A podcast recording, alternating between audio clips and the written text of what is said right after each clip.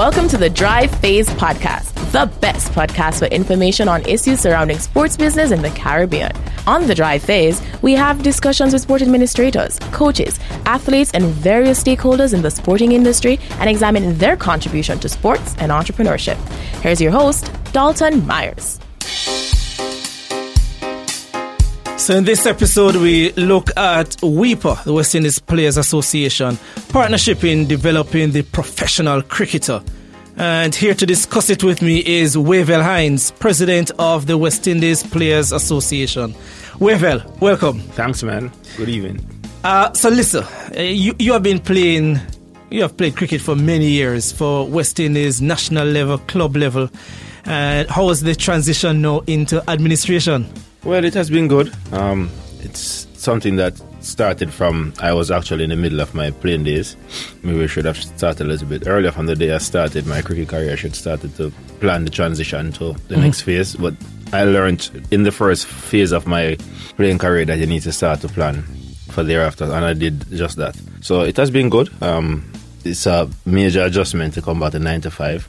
Um, I was toured by Gus Logie in 1995 when I was on a tour of Pakistan that playing cricket at that level, it was youth level, although it was international, it was youth against Pakistan under 19. He said that we are living in a fantasy world.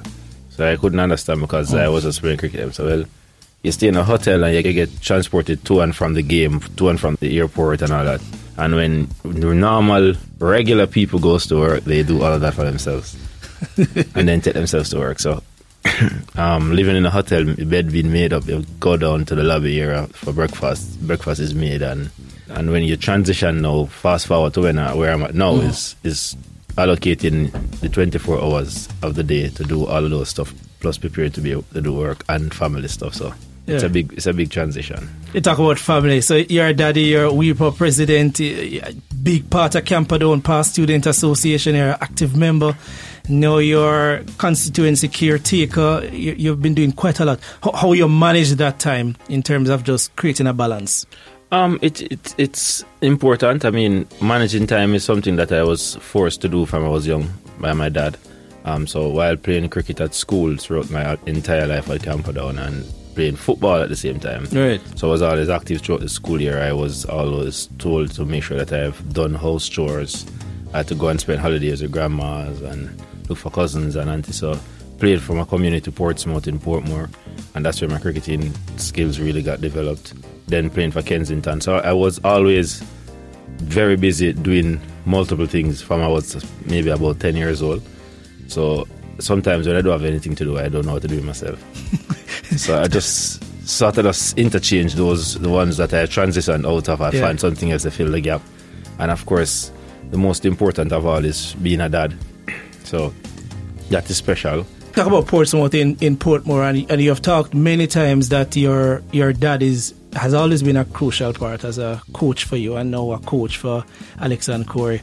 How, how crucial is that kind of a family bonding for you now and, and even moving forward? Well, it is it is it is the, the very bedrock of what has made me. I think um, if God has made a greater man than my dad, then I want to meet him.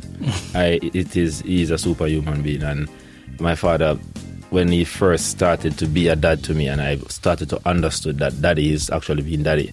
I never used to like daddy. I used to think daddy is hard because then mommy allows you to you know, mommy may be hard sometimes, but mommy will in the middle of that allow you to do what you want to do or come and, you know, pat you on the back and get you back around to doing stuff. But daddy was always regiment about timekeeping, doing chores at home going to church, just all the regular things, making sure that they do schoolwork, showing respect to family members, being a, a big brother, which I was at the time, and just trying to make sure that stuff are done in a particular order that is repeatable and sustainable. And he was always consistent with that. He was someone who left school at grade nine, Walkers with All Age School, and had to go and learn a trade, which is um, masonry construction. And he insisted, and he always said that everyone in the house must leave each morning to go to work or school. Nobody will stay unless you're sick or you're retired. And himself and mommy was not retired, and we had to leave, rain or shine. You had to come mm. out the house. You had to go to school, and it's not. He's not asking. He's telling that you must go to school. And then, interestingly, I found out maybe in about third form, not knowing that my father used to come and check up on me at Camperdown ever so often because he didn't come to parent teachers uh, meeting or he didn't go to the report day when you have parents day and thing. Right. He comes like three, four times per term. When I was in a class, he would have been checking up on me with teachers. And I didn't know, and he would have asked you random questions at different times. And youngster, you're giving the answer that you think is most suitable, not knowing that he has the right answer. He's just Already. asking for confirmation, yeah. And you found out the hard way sometimes when the reports are due and then it's read to you and all that. So those sort of techniques and style I have adapted. I've learned from them. I got sometimes the sticky end when my father did it, but I learned the lessons to monitoring and making sure that the right things are done at all times. And my father is of the belief that first things first. So you look after the first things first. You get home from school, you get your bed, you get your homework done, and then you can leisure and laze around, but not leisure before and then Yeah. no. And it's the most important thing to my father is that I always knew that I could count on him. So he gave me that security. So I believe in my father up to today. I can call him for an advice because, you know, people transition. So it's a different sort of father and he'll be doing to me now than he did 30 years ago. So um, I have learned, and that's the first person I've probably learned from in how to be a man and how to be a father.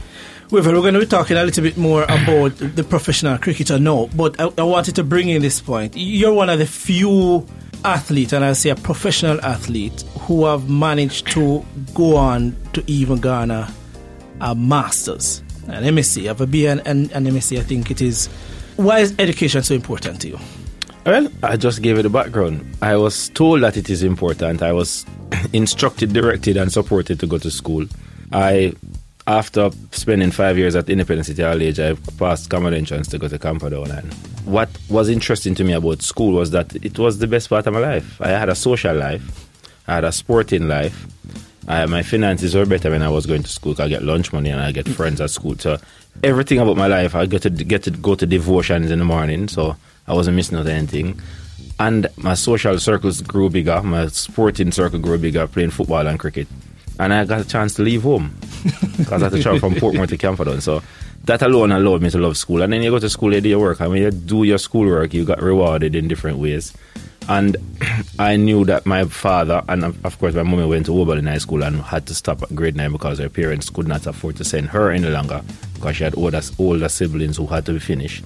And you know, in, in those days, the the family is big and the first two or three may get through and they will have to take the responsibility of sending the others. through. Mm-hmm. So those are having a, having parents who finished school at grade nine and they were insistent that it is important to have education and I, I got the support from them and I had reasons to go through, you know, going through school. Sports actually helped me through school in getting a Michael Manley scholarship in 1994 for three years, which finished sending me through high school, buying cricket equipment, because that's what it was for, performing in cricket and in academics at the same time.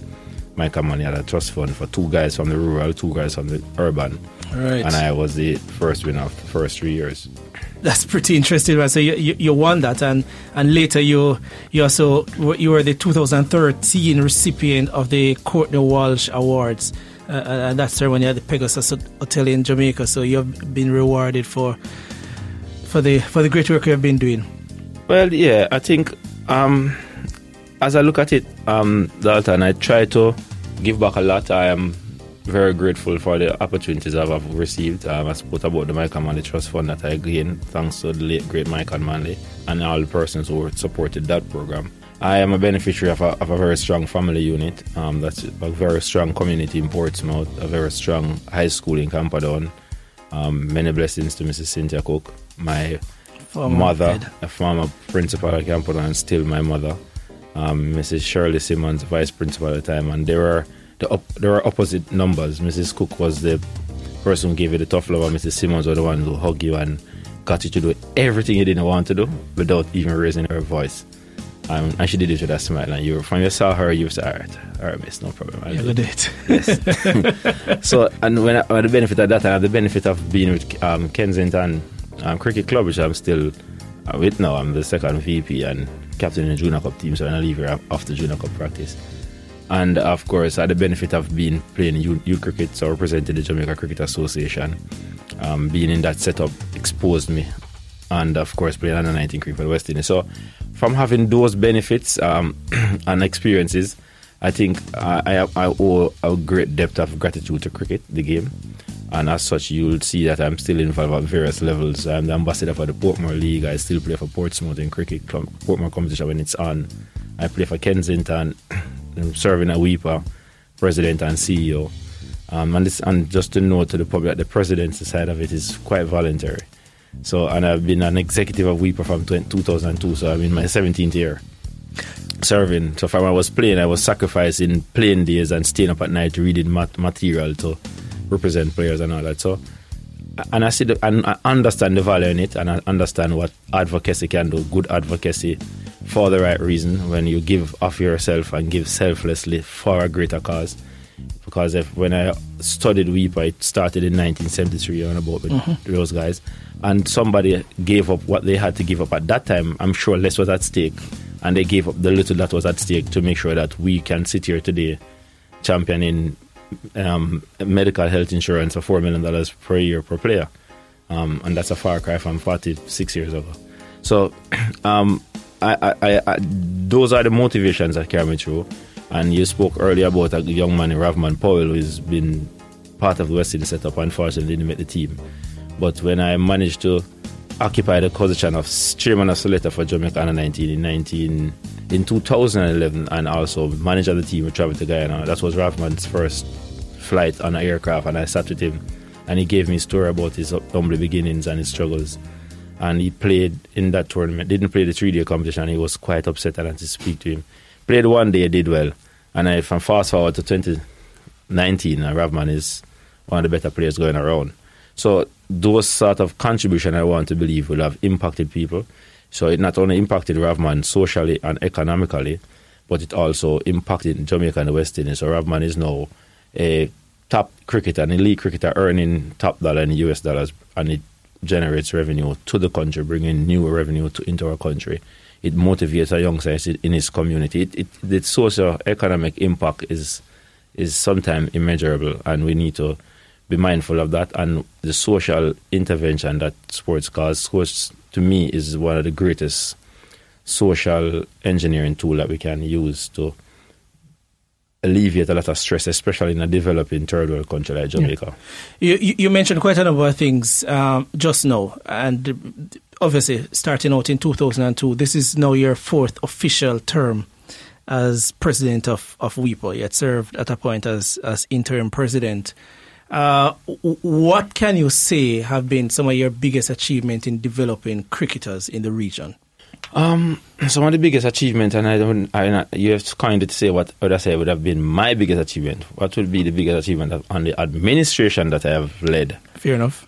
Would be um, creating a professional setup in regional cricket um, from 2014 to date. Um, of course, that started with some hiccups and problems. We won't shy away from those. Namely, the Indian tour. In, yes, and, and those may be the stuff that we needed to, to face. And there are some uncomfortable truths in cricket that some persons want to speak about, some will cast blame. And I've never wanted to cast blame, not to run away from what is the truth and what you need to do. Um, we have just signed earlier this year, or, or last year, medical insurance for regional contracted players, as I spoke to one already earlier mm-hmm. where an international contracted player has a medical insurance that covers him to four million US dollars per year per player. Okay, and which is crucial for for, critical, for, for yes. athletes. And if regional guy, I think is about two um, two million dollars per year, US dollars we're speaking. Right. And um, you only come off the health plan if you are no longer a regional player. Meaning come off meaning the Cricket West Indies and WIPA will no longer pay your premium, but you will remain on the plan if you can take up that slot off yourself mm. for yourself you also have the opportunity of adding your dependents on it. Your family members can be added at your expense. So right. those are the opportunities are created. And the greater the pool is the the, the more affordable it becomes for um, Cricket West Indies and WIPA. So we are very mindful of those things. Those are, are critical things that we have, we have implemented. We have um, spoke about um, selection policies, creating an amnesty with Cricket West Indies to try and broaden the scale. I would try and do our policies irrespective if players are members of WIPA or not. Because player issues sometimes goes right across the board. Um, and we, we implemented that about two years ago at Cricket West Indies, allowing players who are not necessarily playing regularly in regional cricket but are still actively playing at good standards around the world to be eligible to play cricket.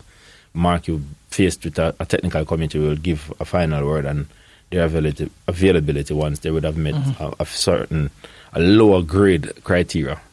Um, also, to try and make sure that the, the, the, the relationship with Cricket West Indies and WIPA remains one that um, um, sets out to the public, and not everybody is well informed and knows, but WIPA is a special member of Cricket West Indies. So in Cricket West Indies, um, Cricket West Indies organizational chart, you'll see WIPA, the, the academia, the, the, the commerce, commercial arm of the Caribbean, the, the um, media arm of the Caribbean being special members, and WIPA as one. So we want to create that relationship, and, and we have met with senior persons who are advocates for workers in labor laws and labor work.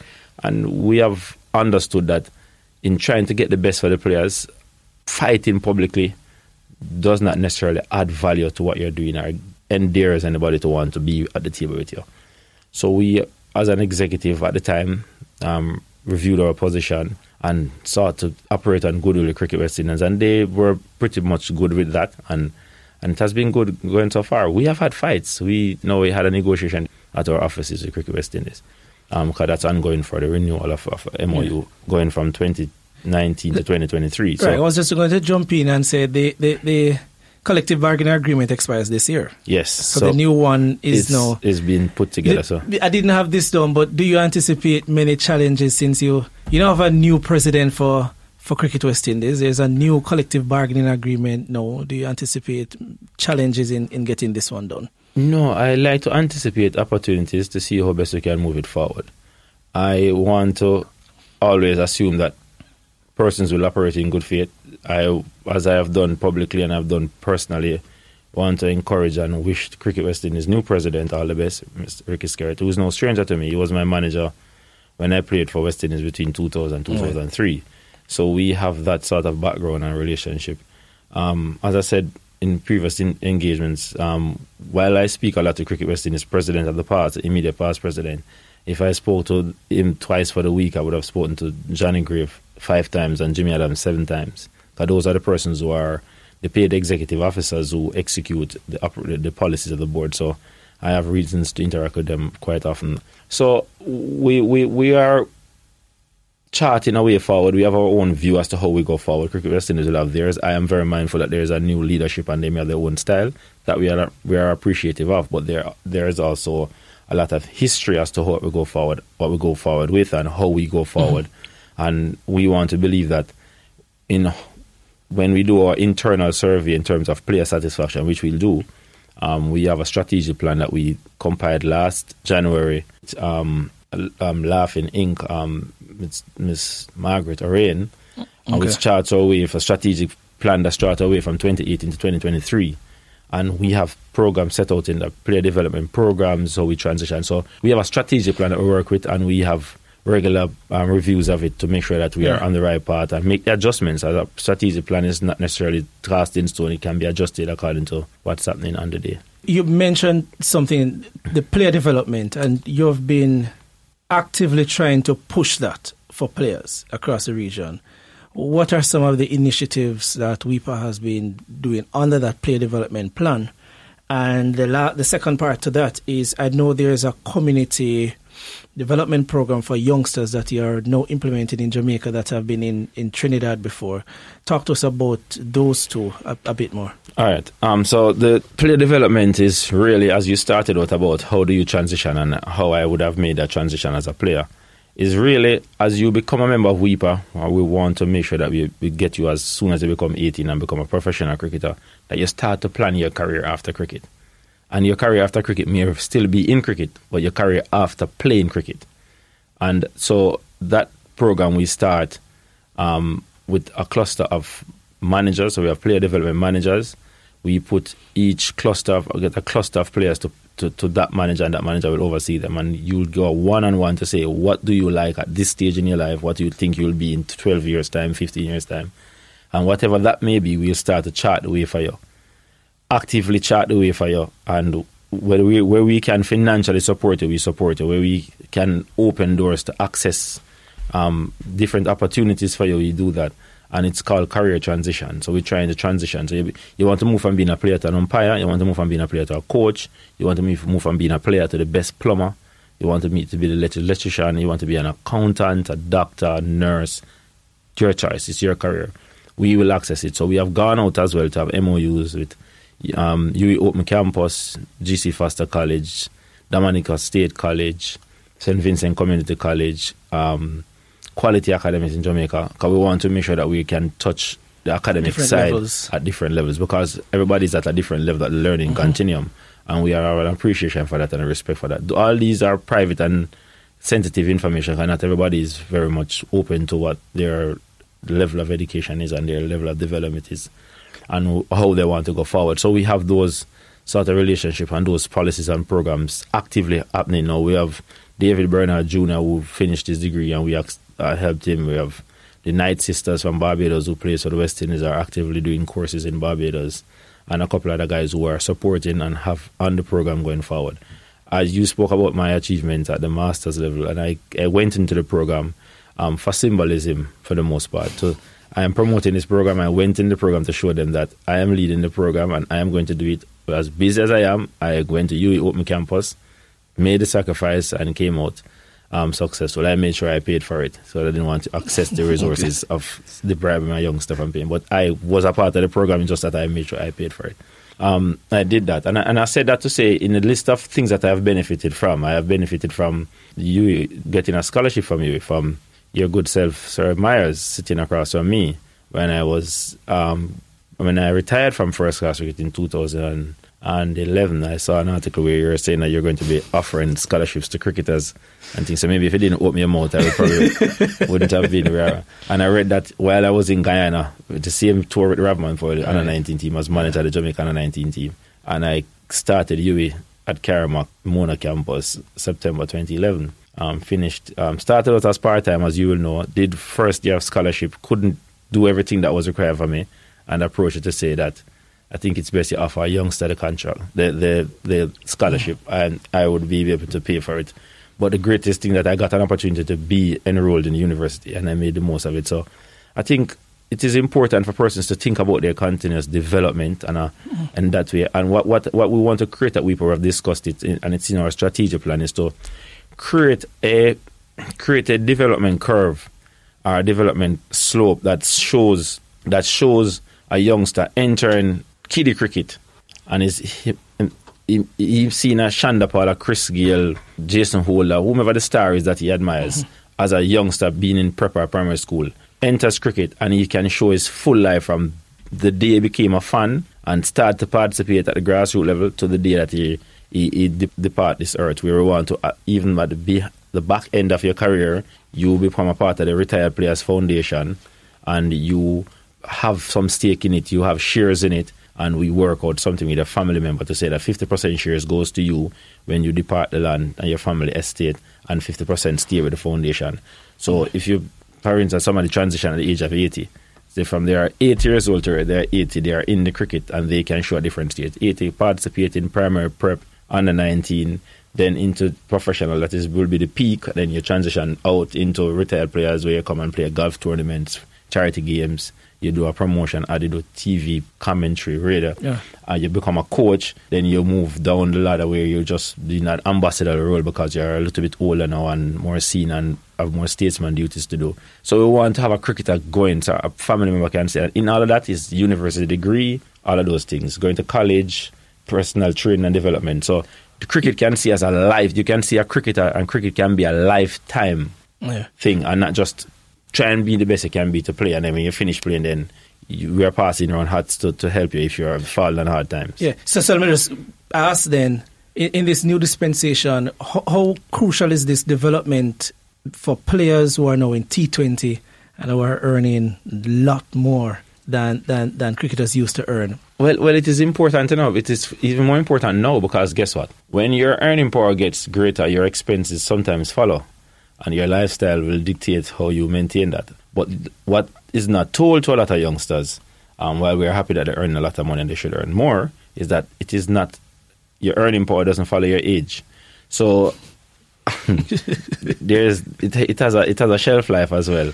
And Yeah. even you may be earning at 80 years old, it will con- most more often than not it will not consistently follow what you're earning at the peak of your career.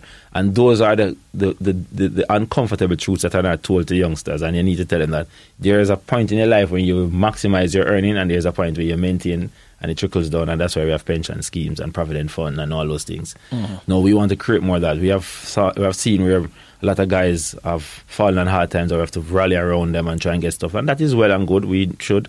But how do we minimize and mitigate against those sort of things happening as often as they are happening now? How do we give a guy a good lifestyle, a good quality of life after he has retired playing? What information do we share with him? What systems and structures do we put in place? And that's why I speak to the career transition, mm-hmm. retired players foundation that we have with Cricket West Indies, and making sure that when a player finishes finish playing, all the, the credit and all the all the um the, the attributes that he would have had from playing and all and all the, his credentials and and all and all the power that he has, public power, the the, the, the marketing ability that he has can transition into the Retired Players Foundation and he's been used in a different way to, to build that, build himself. He gets a sort of a pension from that that the other sports in, in America does where people have pensions are guaranteed for the rest of their lives. So those are the things that we are trying to set up to transition people. Let me just ask you then, in, in kind of wrapping up. But well, my favorite female cricketer, Merissa Aguilleira, former captain, has retired after probably about 112 ODIs, um, quite a number of T20s. What kind of player do you think is Marissa? And uh, for players like those, what role do they have in, in developing youngsters in the region? Well, firstly, I want to take the opportunity to tell her thanks for her service. I did so personally by telephone. When I heard I called her, so I spoke to her for a good time about it. We sent out a release to the same, to our membership and to the public, um, telling her thanks. Merissa's service to the West Indies is, without doubt, a, a great one. She was one or a leader for a long time. She was replaced by Stafanie. She remained a vice captain and she didn't serve any less when she was a leader. Her contribution as a wicketkeeper is great. She's, she had done a lot of work, good work in front and behind the stumps.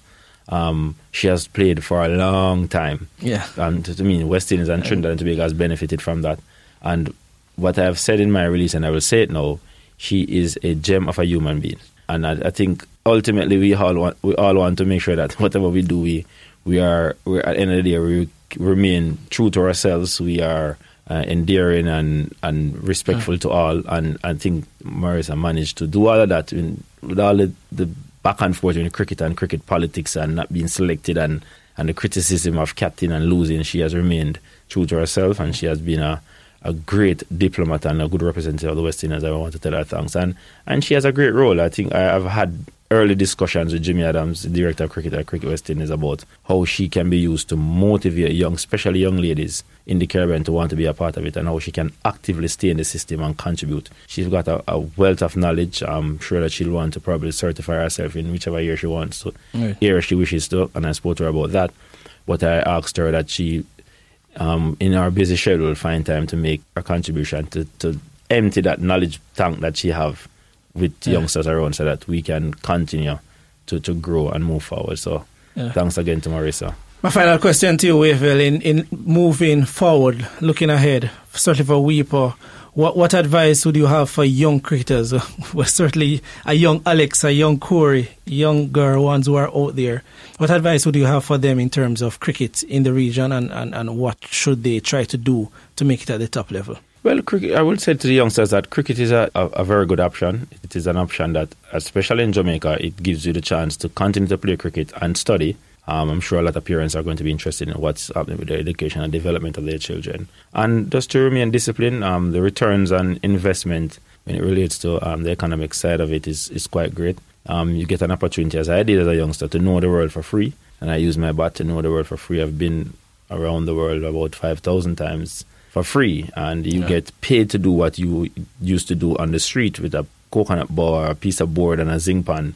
Your friends, you do it at a, you start to do it at an, at an elite level, and you get paid. Get per diem. You stay in five star hotel with duvets, and you fly business class. You you meet the queens and the kings of the world. You shake the prime minister's hands. Uh, you just live a very good quality of life.